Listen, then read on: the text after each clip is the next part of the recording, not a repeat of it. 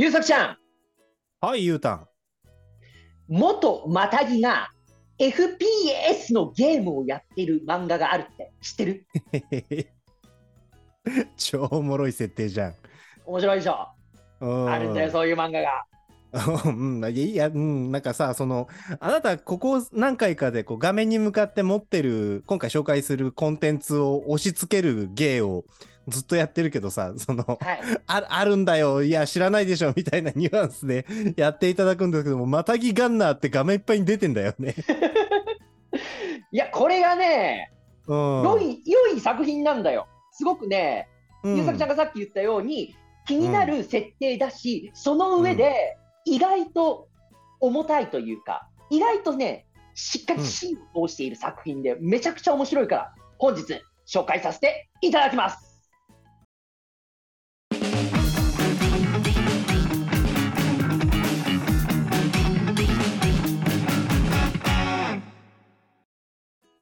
ことで、はい。本日紹介しますのが、マタギガンナうん、なんかかっこいいよね、名前。ーいいでしょう。うん。ね、あとなんか、その一家の表紙、それ。そう、一巻の表紙。ああ、なんかその、アイテムの書き込みというか、こう、うん。再現性の高さに、ゴールデンカムイの影が見えるというか、確かにそれは若干あるかもね。まあその その絵だとね。そうだね。ただね、このマタギが FPS をする、ゲームをする、シューティングのゲームをするっていう、すごくキャッチーなところにありながらも、さっきも言ったけど、一本芯が通ってて、そこがすごく素敵なんだけど、最初、始まった時にね、はいこの主人公、主人公が、このこのおじいちゃんなんだけど、うん。ひとなりさんかな。ひとなりさん。確かひとなりさん、名前が。うん。が、奥さんが亡くなったお葬式のところから始まるんですよ。おーおーおーおーおーおーおーうそんななんかうう一発ネタみたいなタイトルで、そんなシーンから始まるの？そうなんですよ。で、おお葬式から始まるんだけど、そのお葬式始まったなってなってるのに、いないんですよ。喪主である彼が。うん。でどこ行っちゃったの？娘娘さんとかが、おじいちゃん、うどどこ行っちゃったんだろう？お父さんどこ行っちゃったんだろう？ってなって、うん帰ってきたときに、イノシシを取ってるんですよね。頼まれちゃったからっていうね。もう、ダメじゃん。もう脳みそ硬質化しちゃってるおじいちゃんじゃん。って思うんだけど、これね、うん話を読んでいくと分かるんだけど、はいこ。のひとなりさんですね、はい。マタギのことしか知らないんですよ。うん。他のことができないんです。うん。なので、奥様がいろんなことを今までやってきてくれたこととか、家庭菜園のこととか、そういうの全く知らずに、マタギだけをやってきたっていう、うん。うん、そういう人生を送っている方なんですよ。うんうんうん。なんか今んとこ良くないんじゃない？それっていう感じしかしないけどね。そうかな。まあ、でもそうなった時に奥様がいなくなって、はいはい。時間ができてしまったわけですよ。ある日散歩をしていると、うん。不法投棄に来ている若者たちがいると。おー、はいはい。で、そこには冷蔵庫とかうん家電がもう山のように積まれているわけ。はいパッて捨てられて。うんうんでうんうん思うわけです。まだまだ使えそうなものがたくさんあるのに行って、持ち帰るんですよ。プレステ4を。わかる？これ。これ、これ、こそれわかる。それプレフォンなの？はプレフォンっぽくないほら、ほらほらほら。それでそう、プレフォンだったんだ。表紙でプレフォンっぽいのを持ってんだよ。なるほど、それは、そうか、FPS ゲームの中のに登場するゲ武器を、うんまたぎの格好して持ってるっていう絵かなって思ってたら、それはプレステ4なんですね。そうそう、ゲーム機なんですよ。しかも、本人はですね、ゲーム機だと思って持って帰ってないんで、ああ、またぎしか知らないからね。私しか知らないから、使えるもんがあるなと思って、家電だと思って持って帰って、で、電気屋を呼ぶんですよ。このはいビデオを使えるようにしてて、あビデオじゃないんだけどなってなって。あ、はいはいはいはい。で、この中には、海外で流行っているその FPS のゲームが入っていたと。で、そうなった時に電気屋さんがやるのが、このゲームの設定もしてくれるんですけど、とりあえずネットに繋がなきゃいけないからっていうので、とりあえず ADSL でいいから契約をしようっていうので、ネットをつなげる DSL。はい。いにしえのネット回線ですね。そうなんですよ。で、はいそういう状態でスタートする。で、はいはいそうなった時に、もうゲームやるだけで一苦労。ゲームやったことないから。ああ、そうだよ。そうだよ。またぎしか知らねえんだ。またぎしか知らないし、その、年代的にうん。ゲーいい大人がゲームをやっているっていうのは恥ずかしいって思う年代なわけよ。なるほどね。なので、ゲームをやろうと思って、こう、コントローラーを持つんだけど、どうやって文字を入力するかもわからないと。入力うんうんうんうん入力をこれでいいのか、これでいいのかみたいな。で、チビチビチビチビチビチビチビチビやっていって、ようやく FPS のそのゲームのキャラメイクも終わったところに行くんですけど、どういうゲームかも分かってないわけ。ああ、はいはいはいはいはい。もう本当、本当に一から手探りでやってるんだ。そうそう、一から手探りでやって、だからロビーっていうところに自分が来て、そこからどこかに来たと。で、うんそうなった時に、一発で、えーやられて、じゃあ、英語、英語でなんかバカにされるというか、英語でものすごい罵倒されるんだけど、英語もわかんないから、何かを失敗したようだと。じゃあ次は逃げ回ってみるっていうのに逃げ回った上で、うん。あ、逃げることはできた。生き残ることができた。じゃあ次はこっちからちょっと仕掛けてみるか。みたいなことを、約2年繰り返すんですね。あもういきなり、じゃあそのオンライン対戦の世界にポーンと入ってって、その手探、まあ、そこでもまた手探っていくのね。そうそうそうそう。2年やるの？2年やる。2年やる。ゲームプレイ人口なくなっちゃうよ。いやー、みんなやってるし、世界大会もあるっていうぐらいの、まあ、ゲームだからさ。人気ゲームだからね。そうそう、人気ゲームだから。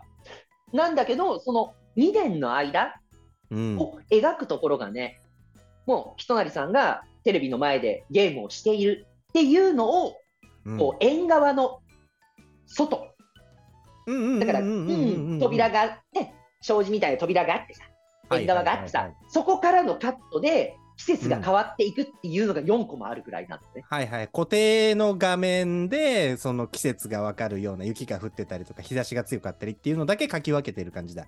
そうそうそうそう。またぎの仕事はしてるんですか、その間。またぎの仕事はしてないんじゃないあ、本当に、本当にじゃあゲーム配信になっちゃったんだ。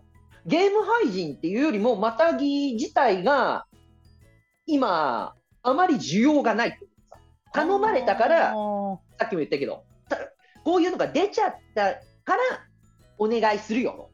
またぎの。なるほど。害獣駆除的な依頼があった時だけ仕事があるんだ。そうそうそうそう。はあ、なるほど。ってなってくるとさ、ちょっといろいろ変わってくるじゃん。そうそうそうです。そうですね。おばあちゃんもいないわけだから。そうなのよ。だから一人でずっと2年間、うん。テレビの前で、その現実では人がいなくなった状態で、でも仮想現実では新しい人と出会っている。ただ、その人たちと何か交流をしているわけではない。英語わかんないから。うんうんうんうんうんうんただ、そういう状態が2年続いたら、抜群にうまいプレイヤーがいるっていうね、有名になっちゃうわけ。すべてワンショットで。ヘッドショット。ワンショットでヘッドショット。はいはい。おじいちゃん無双が始まってると。そうそうそうそう。ただ、おじちゃん無双に見えるんだけどね、見えるんだけど、後々わかるんだよね。こう、ルーキーリーグ、要はあの初心者ばっかりのところでやってたらしいの。はいどんどん上手くなってるんだけど、うん。自分のそのルーキーリーグの中でしかならないから、強い人ってやったことがなかったわけ。ああ、じゃあその、最初放り込まれる初心者サーバーから出ずに2年間やっていたので、そうそうそうそノラマッチみたいなところに行かなかったんだ。う。そうなのよ。なので、永遠のルーキーでとんでもないやつがいるっていうのでうん、噂になるわけ。うん。で、その後なんだけど、ルーキーリーグを出て、うん。で、そこで、えーたくさんのチーム、スリーマン、スリーマンセルかな ?3 人1組はい。のやつなんだけど、うん。たくさんのチームがいて、その中で一番のチームを決めるっていう、そういうマッチングなの。うん時に、勝つんだけど、その時に勝負してた相手が、うん。スペインのプロだったわけ。おーおーおーおーはいはいはい。そうそう。本当に e スポーツのプロのやつを倒しちゃったから、逆にあっち側が。プライドを傷つけられたと。うんふざけんなぞ。うんということで、自分たちのランクをかけて、うん。それぞれ、それぞれのチームだけで戦う。タイマンバトルをしよあーなるほど。さあ、普段はその3人1組のチームが入り乱れての混戦なんだけれど、もう、なんか、ちょっと前まえちょっと前までルーキールームにいたようなやつに負けるなんて、俺のプライドが許さん、タタイマンだーみたいなことになったわけね。そうそうそうそうそはいはい。でありありがちありがち。う。で、勝っちゃう。あ ーそうだね。そうだね。そこはもう気持ちよく言ってもらいたいところだよね。そうなんだよね。で、か勝ってっていう話になってくるんだけど、その、うん。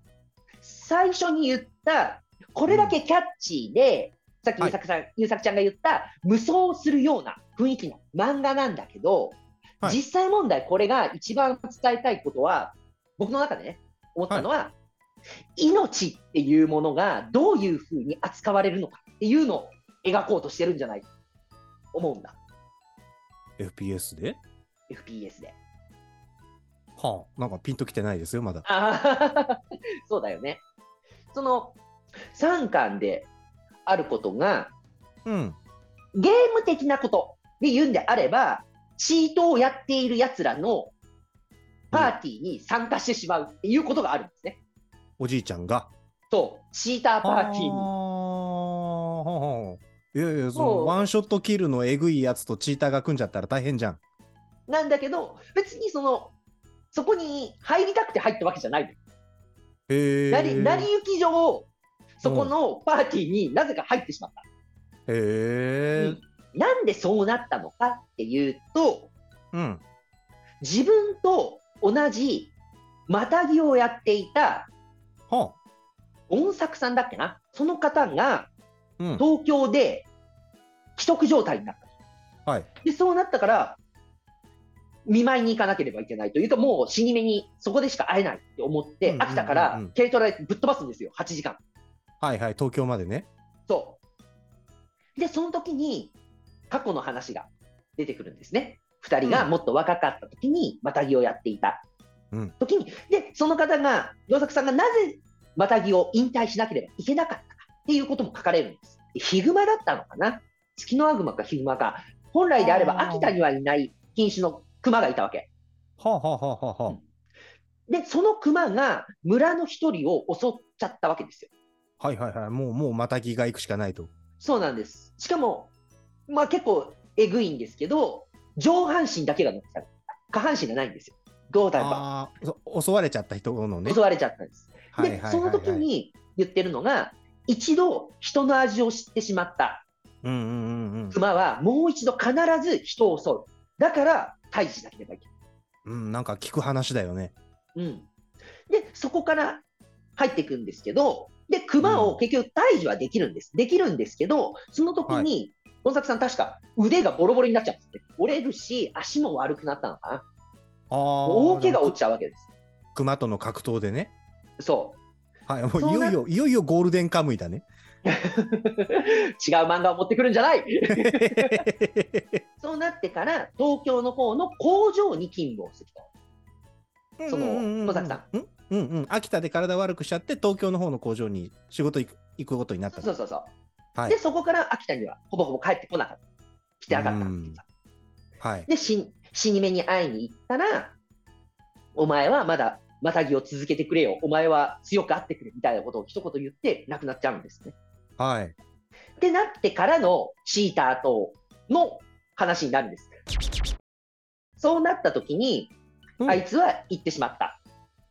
で、俺はどうなってしまうんだろうか、何かやりがいはあるんだろうかって思った時に、ゲームをそういえば最近、ゲームをちょっとしたいなと思ったんだよね、家に帰るまで。そうなった時はいにネカフェに入って、はいここではゲームができるのかどうかっていうのを聞いたら、ゲームできますよっていうんで、ゲームをカチャカチャカチャってやっていった。じゃあ、それの受付をやった人も同じゲームをやってるわけ。知ってるの。ネカフェの受付の人？そう、そはいはいはいはいはい。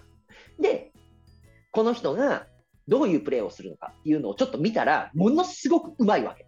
で、名前を見ても有名だから、ひとなりさんは。ひとなりって書いてあるけど、いやいや、でも、実際も、モノホンじゃないでしょみたいな感じで、でもゲームのやつを見て、こ、こいつ、うん、チートをしている 自分が実はチーターなんですよ。その受付のお兄ちゃんが。はいはい。だからとんでもないスピードで打ったり、反射神経で避けているものが全部自分はズルをしてるから、で、その感覚で見てるから、この人はズルをしている。で、ズルをしているのをネットカフェでやられると、はい。それがバレたら、もう店舗自体が閉鎖になっちゃう。これはまずいうん。これはまずいっていうので、ひとりさん呼び出して、こっちでやりましょうっていうので、自分がやってるゲームの部屋。で、そこには、もうチートを、チートを一緒にやりましょうっていう、2人並んで、パソコンのはい前でやろはいはいはいうはいはい。そういうことになって、で、その中に、その中で入るのが、チートをする人たちだけのサーバへえ。ー。で、そこで新しいチートの武器、チーターたちが使う武器をうん。試すんだよね。試作の、試作の回になって。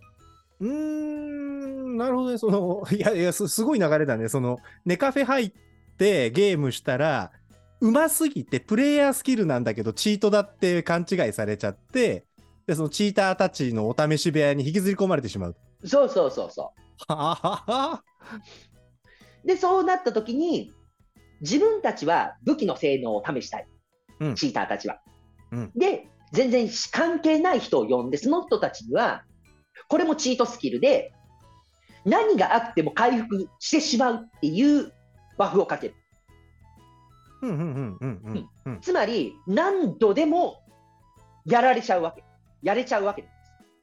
その、他の人を呼び込んでくるっていうことは、一般プレイヤーを引きずり込んで、その自分たちの試し撃ちの的にしようってこと？そういうこと、そういうこと。おお嫌な感じだよ。嫌な嫌な感じなんですよ。うんだから要は、何度も殺すんですよ。はいはいはいはいはい。だって、倒れないから。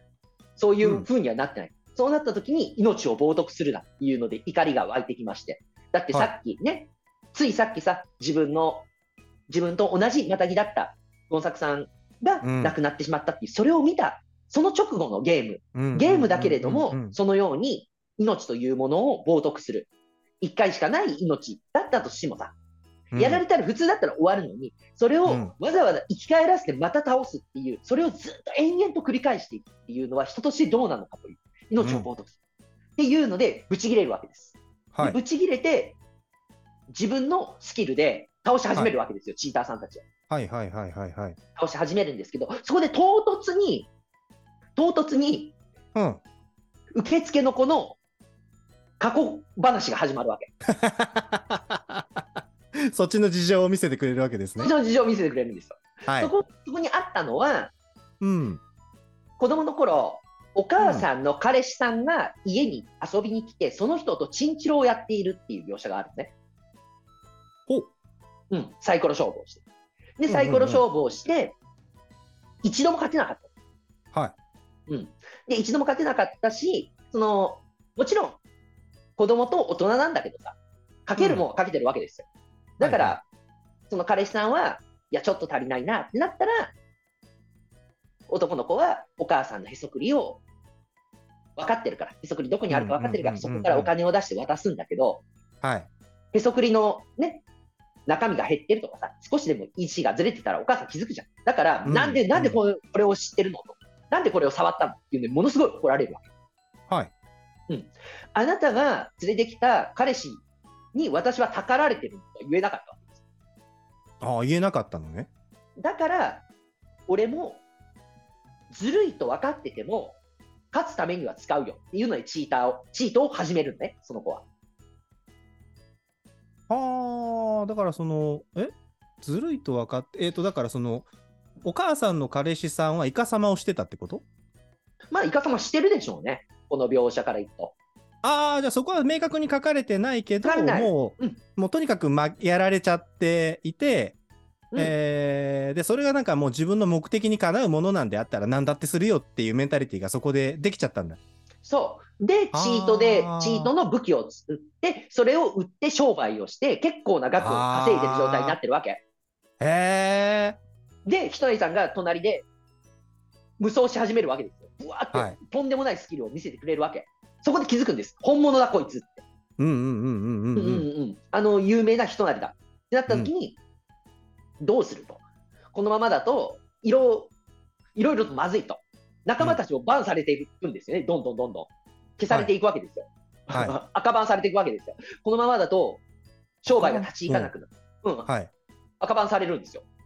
アカウントがバンされるんですよ。そうあのごごめんね、なんか本筋と関係ないとこ気になっちゃってんだけど、あのひとなりさんは、そのえっ、と、引き込まれた3人の生きた的みたいにされた人たちとじゃない、えーチート側のメンツとしてそこにログインしてるってことで合ってる？うん。はいはいはい。で、きっとその、えっ、と、的になってる人たちじゃなくて、他のチーターたちをヘッドショットし始めるんだよね。そうそうそうそそれは、そこだけ聞くと、普通にゲーム内のルールにのっとったプレイで他のキャラクターをやっつけてるだけのように思えるんだけど、それで赤番が起こるの？う。それも後で出てくる。あ、そうなのんで赤バンされたんかも全部出てくるんだよ。はあ、ごめんなさいすすいませんでした。すいませんでした、本当に。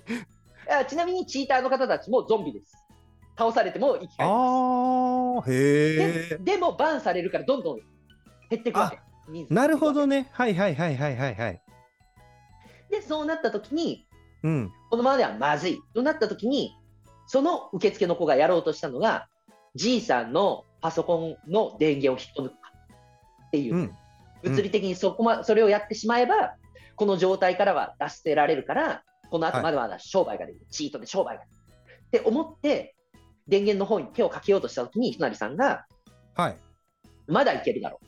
それだけの弾があって、物量があるんだから、まだまだ勝負はできるとおできるはずだって言い切る。うんただ、その時に、勝負しないんだよね。そこを見て、ひとなりさん帰る時に、結局、お前は、勝てる武器を持った上で、勝てるやつとしか相手をしなかったんだなっていう、自分の、その、子供時代にやられたことをまんまやり返していたっていうのをショックを受けるっていう描写があるんだよん？えっ、と、えっ、と、だから順番に確認していくと、電源は結局抜かれなかったの？抜かれなかった。はあ。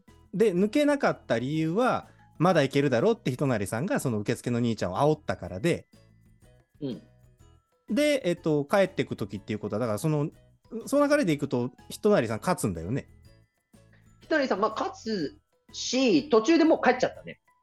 ああ、じゃあもうゲームやりきらずに途中でもう出てっちゃったんだ。確かそんなんだったと思う。はあ。で、出てく時に結局お前は弱い者いじめしてただけだったな、みたいな、その昔自分がやられて嫌だったことを他の奴らにやってただけだったっていうところをズブって刺していくわけだ。そはあ。う。ってなった時に、うん。この漫画で最初、ね、一巻の最初のところでもさ、その、奥様が亡くなるっていうところから始まって、奥様が亡くなっている上に、そこでまたして狩猟をしている。うん。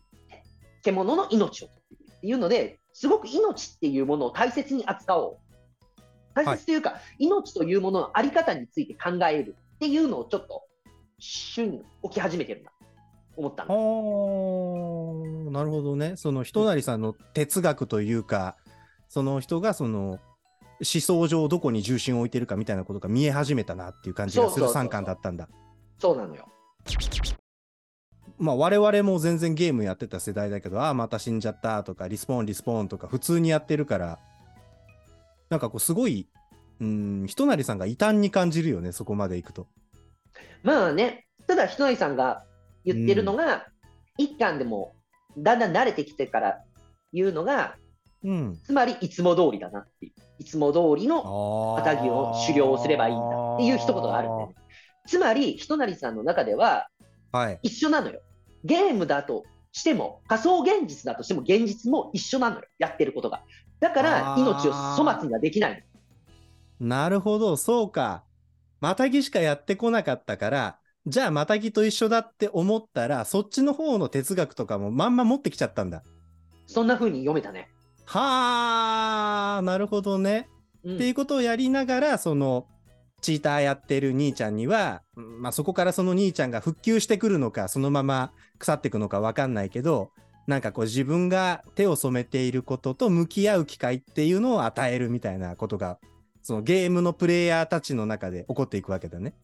そんな風に読めたね。あー、なるほどね。そういう、そういう深さの作り方あるんだね。だからびっくりしたのよ。で、うん1巻と2巻だけだとちょっと分かりづらいなって思ってたんだけど、3巻で3巻は1冊丸々使って、命っていうものをこう主題に置いてるように読めたら、うーんきっとここなんだろうなって思うと、1巻、2巻で、うんひとなりさんが怒ってたこととか、思ってたことっていうのが一本の線につながったように感じた。あーすっごい長い前振りだったのね。そう。下手したら、下手したらどっかで飽きるっていう。だよね。すごい珍しいよね。だってさ、今、そのツイッターとかで次のツイートがバズんなかったら、ちょっと方向性変えるかみたいなことが、がぜやられてる時代ですのに、うん単行本2冊使って前振りってすごい勇気いるよね。なるほどね。いや、今までのゲーム漫画ってさ、やっぱりゲームに主軸が置かれてたじゃないですか。そうだね。今思い出してんのこれなんだろう？昔コミックボンボンでやってたスト2の格ゲーをする少年たちの漫画ね。タイトルなんだったっけな？忘れちゃったけど。もうどんどんねライバルキャラクターたちがそれゲームするのに必要ですかっていう筋肉を身につけていくんですけども。そのやっぱゲームだったんだよね。魅力的なキャラクターが出てきてそのちょっとなんか、えー惚れた腫れたみたいなことがあったりライバル関係があいつはいいやつだみたいなのがあったとてやっぱりゲームなんだけど、うんそして今回も多分ゲームの中の動きというのも魅力的に描かれていて多分それが1巻2巻の長い前振りを持たせたんじゃないかと読んでもないのに勝手に推察するんですがうん。ゲームが主軸なんじゃなくってあくまで人吉人吉人成さんの哲学命って大事なんだっていうところが軸になっていて周りの人間関係だったりゲーム内のプレイスタイルみたいなものに反映されてるから奥行きがあるように感じられるわけですね。そうだね。だから、ゲームもそうだし、うん実際の現実も、その、それぞれの命のあり方、命って何だろうっていうのを2つの側面から見てるんじゃないかな、しかも1つは FPS っていう必ず命を落とすゲームなのに。うんうんうんうんうんうんうんだからどっちもが双方向でつながってるんですね。はいはいはい。それそう思うと面白いね。片っぽまたぎで片っぽ FPS で、めちゃくちゃ両極端なもので一つのテーマ見ていくって、いやいや、なんかがぜん、がぜん盛り上がってきて、めちゃくちゃ面白そうじゃん、それ。そう、だから、これねって 思ったんだよ。本当に。珍しいよねって思ってさ。うん。あんまりだって、あ最初なんかその絵面とかその書き込みの度合いで本当ゴールデンカムイとか言っちゃったけど、うん。そう聞くと似てる、なあれに似てるなっていうものない、今思いつかないもんね。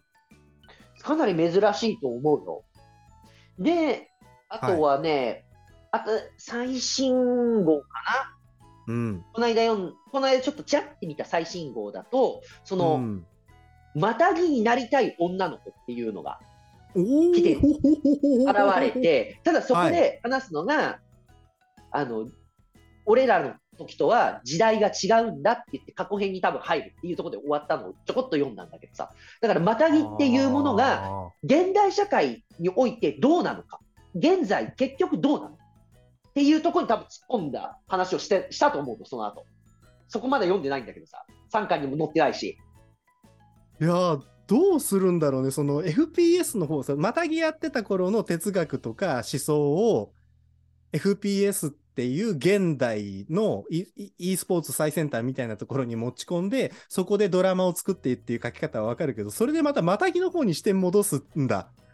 うん、すごいねそうなんだよね。だから、本当に両極端、最時代の最先端のゲームムっていうものと、秋田の本当に小さい村。うんうん、もう終わっていく文化だよね。そうそうそう。これを融合させて、何を描きたいのかなってなったら、人だったり、命っていうものなんじゃないかな。というふうに僕は推察してう、ん最新刊、読んでみました。いやーだからさその結局今盛大に風呂敷を広げていってるわけじゃないですか。そうだね。だどういう畳まれ方するのか楽しみだね。うーん。その現代っ子の方からいくとさ命が遠いじゃないですか。のそうだね。なんかたこれもよく聞く話だけど幼稚園児小学校の低学年の子たちお肉はあのスーパーに並んでるお肉の形でこの世に誕生して食卓にやってくるって思ってるらしくって、まあそう思っている子も多いんだそうな。で、もともとは生きた牛や豚や鳥やっていうのを、えー屠殺して締めて、あのお肉っていう形にしていただいてるんだよっていうことは知っていたとしても、僕も見たことないもんね。その、昔親戚のおっちゃんが裏の畑で鶏締めてるのは見たことあるし、あの、うん生まれが田舎なんで、うそれこそなんか地元の猟友会の人たちが撃ってきたイノシシをさばいてるのは見たことあるんだけど、命を奪う瞬間って見たことないですし、うんずっとこうなんか秘匿されているじゃないですか、現代社会でそういう仕事って。そうだね。そう、だから事実だけ、情報だけはあるんだけど、実体験伴わないっていうのが、その FPS をやっている人たち側の立場だと思うんだよね。で、うんうんうん世の世の中分かってないっていうんじゃない箱入りっていうんでもない。なんだろうな。まあでも本当にまたぎしかやってこなかったんだな。でそれが自分の全てなんだなっていうことの説得力っていうのがなんかじわじわくるね。最初もう極端すぎてさうん。ちょっと茶化したくなっちゃうんだけど、ここに通ってる芯っていうのが今ゆうたんが教えてくれたようなのが感じ始められるとちょっと正座して読もうかって気になってくるね。そうなのよ。だから、こんだけキャッチーで、うん軽くね、読めるような感じかなって思うんだけど、実際は結構硬派だぜっていうのが、うようやく見えてきたかな。じゃあ今回はそんな感じですかね。はい。はい。えー、じゃあ今回はまたぎガンナーをしてもらいました。もうね、毎回文句言うんだけれど、面白そうな漫画を気軽に持ってくるのは本当やめていただきたくって。面白そうな漫画じゃなかったら紹介しな い。また3冊、また3冊脳内積んどくにズドンって来ちゃったからさ。何回満喫いかなきゃいけないんだ、私は。大丈夫。ネットで買えばいいんだよ。そそういう問題じゃねえんだよ。でも気になった方はね、ぜひ読んでいただきたい。そうだよね。きっとなんか1話2話とか立ち読みできるとこ、まあ、ああるといいよね、最近の漫画だし。多分1話は読めるんじゃないかな。1そうだね話を読むんで、その雰囲気を感じてもらえば、うん。あこれ気になるなって思ってもらえるんじゃないかな。はい。あの、見つけてありましたらば概要欄の方に貼り付けておきます。えー、ということで、またギガンナー、このエピソードが良かったとか、こういう展開があるんじゃないかとか、予想などね、ある方ぜひコメントに書き込んでみてください。えー、そして、えー、もっとやれとか、これからも楽しみにしてるぞと思ってくださったら、ぜひ、チャンネル登録と高評価で応援よろしくお願いいたします。それでは、今回はこれで終了です。ありがとうございました。ありがとうございました。